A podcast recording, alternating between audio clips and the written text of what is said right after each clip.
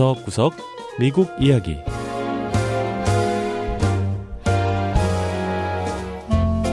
미국 곳곳의 다양한 모습과 진솔한 미국인의 이야기를 전해드리는 구석구석 미국 이야기 김현숙입니다.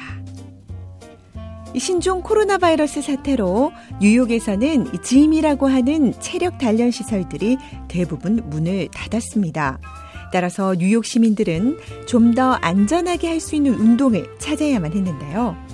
자, 그래서 요즘 각광받고 있는 스포츠가 바로 카약입니다. 카약은 한 사람 또는 두 사람이 노를 저어 움직이는 자그마한 배를 말하는데요. 요즘 뉴욕에선 카약을 구하기도 힘들 지경이라고 합니다. 첫 번째 이야기. 코로나 사태로 주목받는 카약.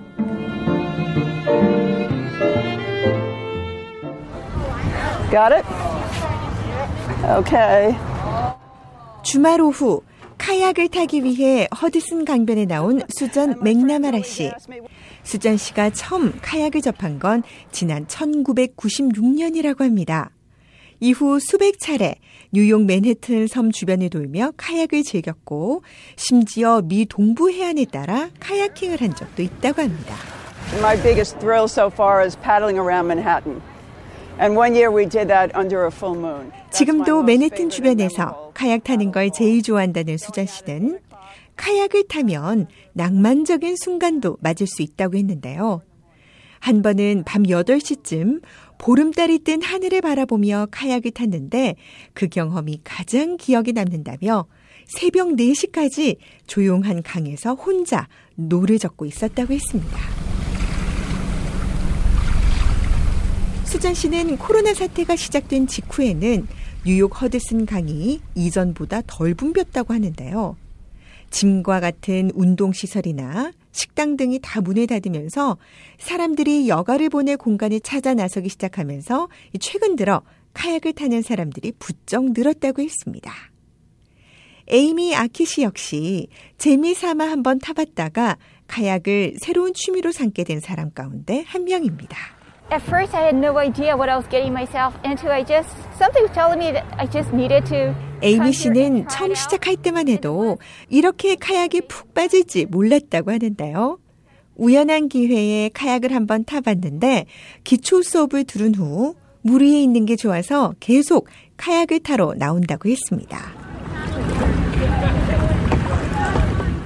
에이미 씨의 경우 기초 과정을 배운 후 바로 자유의 여신상이 있는 곳까지 가봤고 이후 좀 더 나아가 이 돌고래가 이동하는 것까지 바로 눈앞에서 봤다고 하는데요. 50km를 배를 저어 이동하는 데 걸린 시간은 9시간 정도라고 했습니다. 허드슨 강에서 카약 타기는 사실 초보자들에겐 쉬운 취미가 아닙니다. 경험이 있고 노를 잘 젓는 사람들에게 더 적합한데요. 요즘은 조수의 차이로 하루 두 번 물길이 바뀌면서 자칫 잘못하면 30분 안에 대서양으로 흘러갈 수도 있다고 합니다. 에릭 스틸러 씨는 카약 대여점인 맨해튼 카약을 운영하고 있는데요. 뉴욕시에서 가장 오래된 카약 대여업소라고 합니다. 에릭 씨 아버지는 60여 년 전 독일에서 건너온 이민자로 카약 사업을 시작했고 60살이 다 된 에릭 씨가 현재 아버지가 물려준 가업을 잇고 있었습니다. In kayaking, you're using a lot of uh, core musculature, arms, shoulders, chest, and back. 카약을 uh, 하면 팔이나 어깨, 가슴과 등 같은 핵심 근육을 많이 사용할 수 있다고 했는데요. 그뿐 아니라 페달을 밟기 위해 다리 근육도 생각보다 많이 쓰게 된다며 따라서 카약은 전신 운동이 될 수 있다고 했습니다. 코로나 사태로 뉴욕의 많은 사업체가 문을 닫게 됐을 때 카약 대여 사업은 필수 업종으로 분류돼 초여름부터 영업을 할 수 있었다는데요. 에릭 씨는 대신 안전을 위해 마스크 착용과 손 세정을 필수로 했다고 합니다. 하지만 이렇게나 많은 사람이 카약을 타러 올 거라곤 생각도 못 했다고 하네요. So all of a sudden, we found out uh, people wanted to come and learn how to kayak and stand up paddleboard as a as a really 갑자기 사람들이 몰려와서 uh, 카약을 타거나 배우길 원했다는 건데요. uh, 몇 주간 집에만 갇혀 있던 사람들에게 이 카약은 갑갑함을 떨쳐낼 수 있는 좋은 방법이 됐다는 겁니다. 하지만 안전수칙상 몰려드는 사람을 다 받을 순 없어서 카약을 타기 전에 우선 온라인으로 접수를 받고 시간당 탈 수 있는 인원도 제한하고 있다고 했습니다. 카약에 대한 수요가 많아지면서 현재 뉴욕 시내 스포츠 용품 가게엔 카약이 동이 났다고 하는데요. 이 코로나 시대 카약은 뉴욕 생활을 즐기는 최고의 방법으로 떠오르고 있습니다.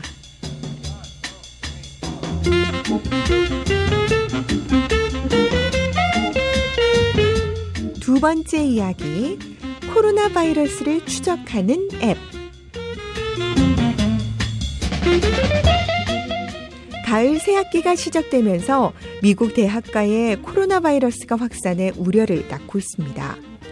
자, 그런데 미 남서부 애리조나 주립대학에선 학생과 교직원이 코로나 바이러스를 추적하는 손전화 앱을 사용하기 시작했다고 합니다.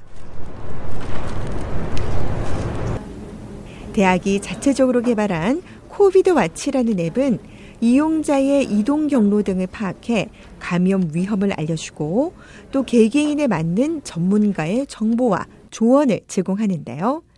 조이스 슈로더 분자 생물학과 교수가 이 앱 개발을 이끌고 있습니다. The campus itself has the ability now to set the exposure notification levels. And what does that mean? 슈로더 교수는 현재 대학 자체적으로 바이러스 노출 위험 단계를 정할 수 있는 능력을 갖추게 됐다며 만약 아주 적은 확률이라도 바이러스 노출 위험이 있다면 손전화 앱을 통해 위험 통지를 받을 수 있다고 했는데요. 만약 바이러스 노출 위험이 클 경우에만 통지를 원하면 그렇게 앱을 설정할 수도 있다고 했습니다. 현재 미국에선 애리조나 대학처럼 코로나 방역을 위한 추적 앱을 활용하는 쪽으로 움직이고 있는데요. 존스 호킨스 대학의 제프리 칸 생명윤리학과 교수는 사람들에게 바이러스 노출 위험을 알려주고 행동 수칙을 전하는 기술이 주로 활용되고 있다고 했습니다. There's a little bit of laboratory of the states happening. So Arizona may do something. Virginia may do something else. 애리조나를 포함한 일부 주에서 나름대로 소규모로 실험이 진행되고 있는데 이번 코로나 바이러스 때는 도움이 안 될지 몰라도 앞으로 있을 또 다른 팬데믹에선 유용하게 활용할 수 있을 것이라고 설명했습니다. 이 Covid Watch의 공동 창업자인 샤미르 할라이 씨는 Covid Watch의 경우 사용자 개개인에게 맞는 조언을 보건 당국자들이 해줄 수 있다고 강조했는데요. We individualize the quarantine recommendation based on your specific exposure history. 노출 위험도는 물론 사용자의 나이나 기저 질환, 생활 습관 등에 맞춰 개개인에 맞는 격리나 대응 방법도 제한할 수 있다는 겁니다. 또 해당 앱은 개인 맞춤형인 동시에 지역사회 필요에 따라 지역 맞춤형 서비스도 제공할 수 있다고 하는데요. 하지만 무엇보다 중요한 것은 사람들이 해당 앱을 손전화에 내려 받아야 활용이 가능하다는 겁니다.